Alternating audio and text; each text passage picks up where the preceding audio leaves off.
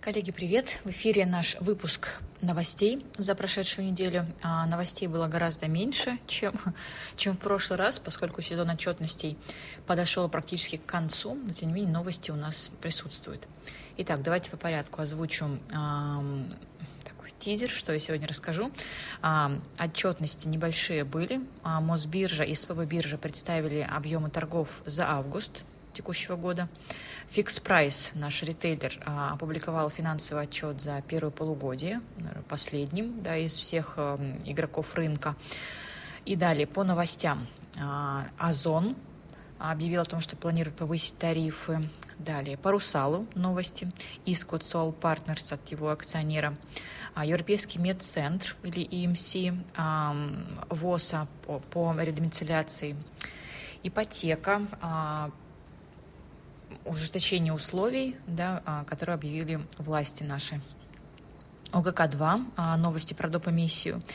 НЛМК, а, продажа активов а, сортового проката, Норникель, а, потенциальное дробление акций возможные, и Ростелеком, возможные дивиденды.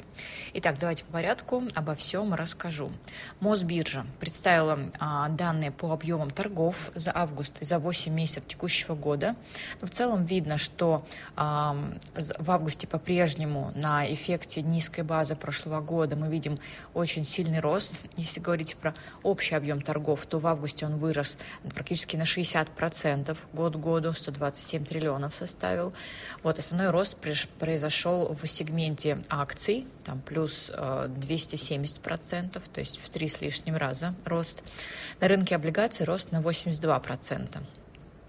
То есть, если смотреть на 8 месяцев, то здесь уже а, база в целом такая менее низкая, назовем это так. Всего плюс 7% в год году рост, если сравниваем 8 месяцев. Ну, потому что в том году у нас январь-февраль были месяцы с большим объемом торгов тоже. Если говорить про денежный рынок, валютный и рынок деривативов, да, которые нам менее как бы видны, больше мы пользуемся рынком акций, безусловно, там рост был, но, наверное, чуть более скромный. Плюс 47% год году в августе выросли торги на денежном рынке, но тем не менее показатель с начала, а, марта прошлого года наверное, самый высокий в объеме. Объем торгов на валютном рынке подрос на 63%, потому что валютные курсы у нас были очень волатильные в летнее время, в августе в особенности, после повышения ставки. А, и на рынке деривативов это единственный сегмент, да, который показал снижение такое заметное за 8 месяцев, а, минус 24%, но в августе э, рост все равно плюс 91%. Ну, наверное, цифра на слух воспринимается не очень легко, но самый главный поинт какой, что мы все, все еще видим высокие темпы роста на фоне низкой базы прошлого года, а значит, комиссионные доходы будут высокими у Мосбиржи в ближайшие а, пару кварталов, так как и процентные доходы, да, с учетом новой высокой ставки. Далее, СПБ биржа. Наверное, на фоне Мосбиржи это будет наиболее а, интересно посмотреть. Объем сделок в августе снизился, снизился на 63% год к году и даже на 3% к прошлому месяцу, к июлю. Почему? Потому что все-таки основной объем торгов ранее составляли а, обороты да, и торги американскими бумагами, а сейчас их практически нет, остались только гонконгские, а, которые доступны большинству, но, к сожалению, большинству непонятны, да, а, поэтому они составляют всего 3-4 объема торгов, объема оборотов, поэтому так а, цифры не восстановились. Но, скорее всего, я ожидаю, что к концу года объем торгов у СБ биржи именно год к году будут показывать уже меньшие темпы снижения, да, а, поэтому ждем, что ну, в следующем году должно быть уже какое-то небольшое, но улучшение, но оно происходит, к сожалению, медленно. Далее, FX Price – Фикс прайс у нас читался а, за первое полугодие по МСФО. Ну, наверное, результаты самые а, слабенькие по сравнению с другими игроками, даже по сравнению с гипермаркетами ОК и Лента. Если в первом полугодии, да, мы видим, что выручка выросла на 3%, что уже мало, то на самом деле во втором квартале рост был всего плюс 1%, да, в первом квартале был рост плюс 5%. При этом а, весь этот рост обусловлен в первую очередь открытием новых торговых а, площадей да, их рост составил плюс 15% в первом полугодии, потому что сопоставимые продажи продолжают снижаться. Да, они падали на минус 5% в первом квартале, на, на втор, во втором квартале упали даже на 8%. То есть именно сокращается количество покупок, при том, что средний чек немножечко подрастает. То есть мы видим, что спрос все-таки на, на сегмент такого, таких покупок недорогих, он как бы снижается все-таки, да, и магазин у дома это такой формат с большим ассортиментом, с более понятным, привычным, он остается наиболее востребован в текущих условиях. Вот поэтому фикс прайс, к сожалению, как бы вроде бы ожидалось, что в текущих условиях магазины будут пользоваться спросом и обычным интересом, но так и не сложилось. Если говорить про маржинальность по EBITDA, то она немножко снизилась да, поскольку компания э, повышала расходы, повышала зарплату сотрудникам достаточно сильно, что, наверное, ждет других игроков рынка, но уже позднее. Да, а EBITDA да, снизился на 9% за период, при том, что выручка выросла на 3%. Соответственно, мы имеем снижение маржинальности примерно на 2,5 процентных пункта, 17,5% маржинальность, но все равно она выглядит гораздо выше, чем у обычных ритейлеров. У них 7-8%. То есть в этом плане фикс прайс остается а, более интересным игроком. Вот, при этом чистая прибыль немножечко подросла а, до 19 миллиардов рублей за счет технического фактора. Это именно а, начисление налогового резерва, который был в прошлом году. Он был высвобожден сейчас. Вот, и плюс доходы от курсовых разниц. Поскольку у компании нет долга, есть чистый кэш, но в основном у нее долларовый, ну и плюс инвестируется по более высокой ставке. Вот, соответственно, это все, что касалось фикс-прайса. Слабые результаты, но высокая маржинальность по-прежнему. Далее, давайте к новостям перейдем из новостей, что у нас планировалось. Озон. Озон объявил, что с 15 сентября уже скоро повысит тарифы, причем тарифы на складскую логистику на хранение, на доставку и еще и на комиссию от продажи товаров. Вот, э, по всем фронтам, да, а, бомбардирует Озон, что как позитивно для самой компании, для ее отчетности, но, скорее всего, в четвертом квартале мы это увидим, ну конечно, негативно для продавцов. Комиссия продажи товаров увеличится на 3%, а в некоторых категориях, таких как личная гигиена, даже на 6%, что достаточно много. Стоимость логистики подорожает более чем на 10%, вот, а, что планирует тем самым сделать Озон, а, как бы отсечь тех продавцов, которые а, занимают очень маленькую долю в обороте, да, которые просто занимают складские мощности, но как бы продают очень дешево какой-нибудь ширпотреб и тем самым как бы размывают предложение в целом, да, снижают интерес и доверие покупателей, вот, но тем не менее складские мощности они собой заполняют. Собственно, такие меры, они как раз призваны несколько очистить как бы ассортимент э, озона, да, и э, больше консолидировать, скажем так, базу предложения. То есть в целом новость ну, позитивно, но в, в умеренном формате, потому что э, ну, пока мы еще не увидели результаты финальные э, и увидим только в четвертом квартале, а значит в отчетности, которая будет опубликована только в феврале, в марте следующего года. Но в целом на котировках это никак не отразилось, озон на этой неделе. Русал. Русал получил очередной иск от своего акционера, который владеет 25% акций Русала. Иск на сумму 74 миллиарда рублей. Иск за то, что Русал в 2021-2022 году а, проводил сомнительные операции хеджирования валюты, да, валюты и стоимости алюминия. Это уже не первый раз, когда Русал подает такие иски к Русалу. Чем, чем это объясняется? Э, Суал пытается выбить из э, Русала дивиденды хоть какие-то, и даже параллельный иск произошел, даже не иск, а какое-то замечание и э, как бы рекомендация к Мосбирже, чтобы она более пристально посмотрела за Русалом, почему же он не выполняет свою дивидендную политику.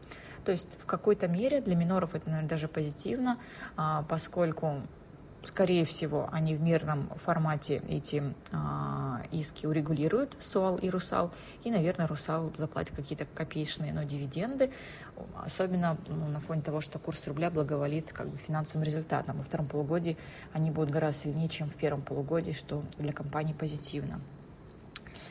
Далее, а, Европейский медцентр вслед за «Мать и дитя» объявил, а, провел а, неочередное собрание акционеров, где утвердил э, решение о перерегистрации компании с Кипра в Россию.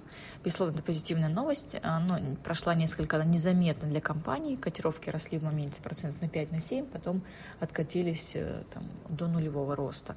То есть чем, что это дает перерегистрация, это, безусловно, возможность платить дивиденды, а, и доходность EMC, по моим расчетам, может быть порядка 10%, а, либо даже выше. Вот что хорошо. Далее, ипотека. По ипотеке был ряд новостей, а, несколько конфликтующих друг с другом, но основная была новость о том, что немного, но ужесточаются условия, особенно по льготной ипотеке. Растет первоначальный взнос с 15-20%. Вроде бы это не критично, но для кого-то может быть э, как бы влияющим да, фактором.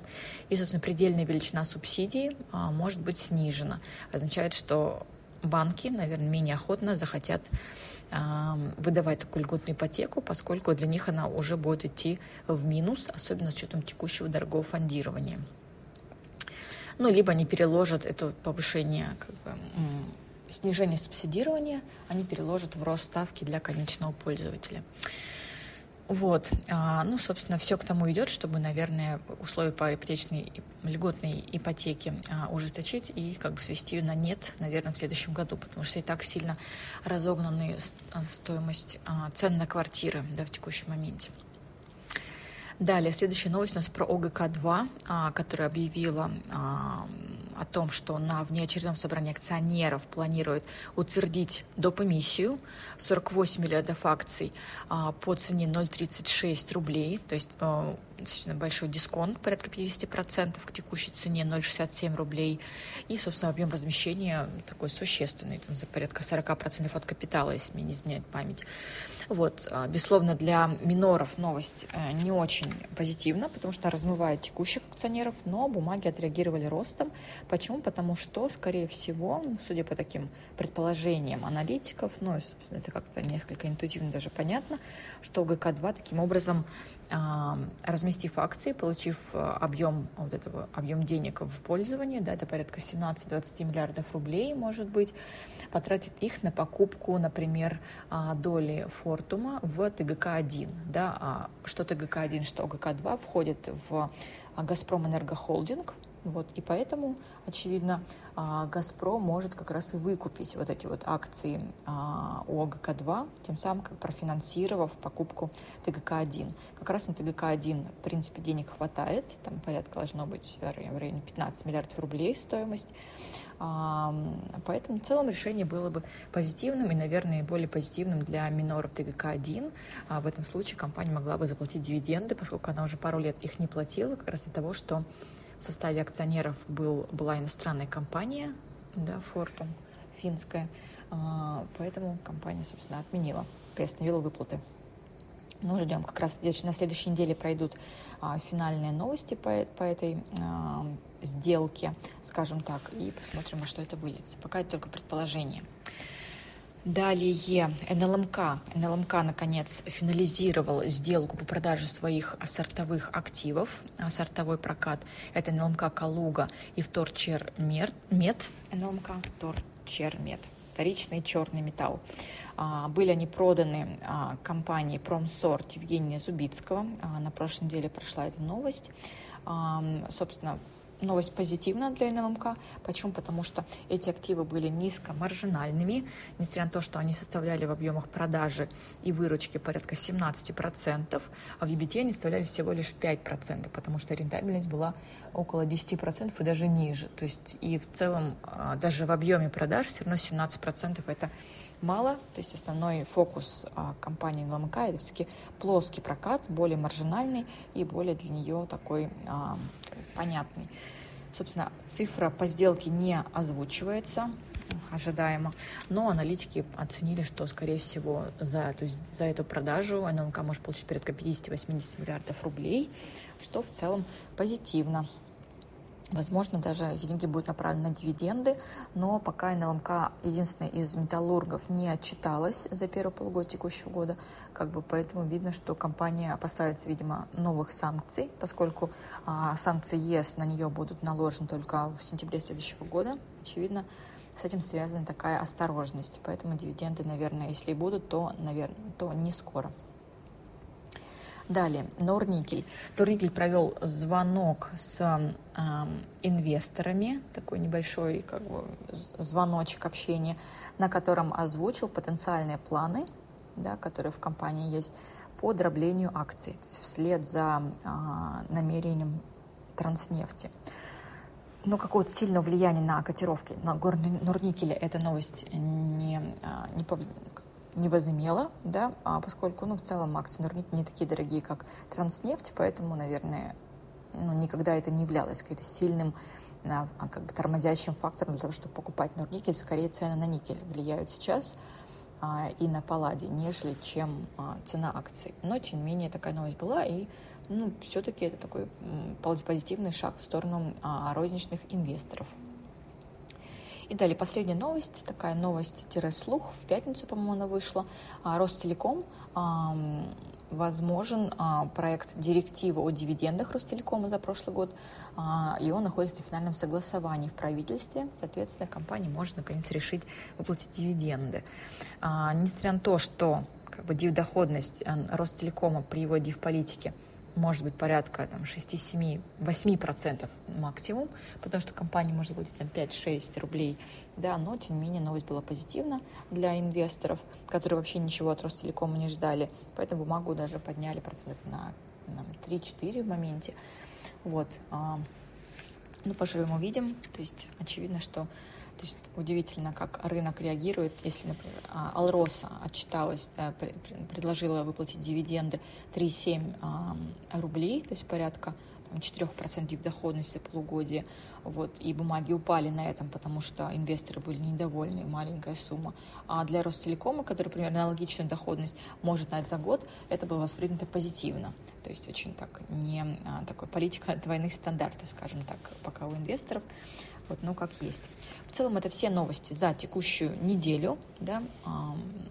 В этот раз было коротко. Хорошей всем недели и отличных торгов.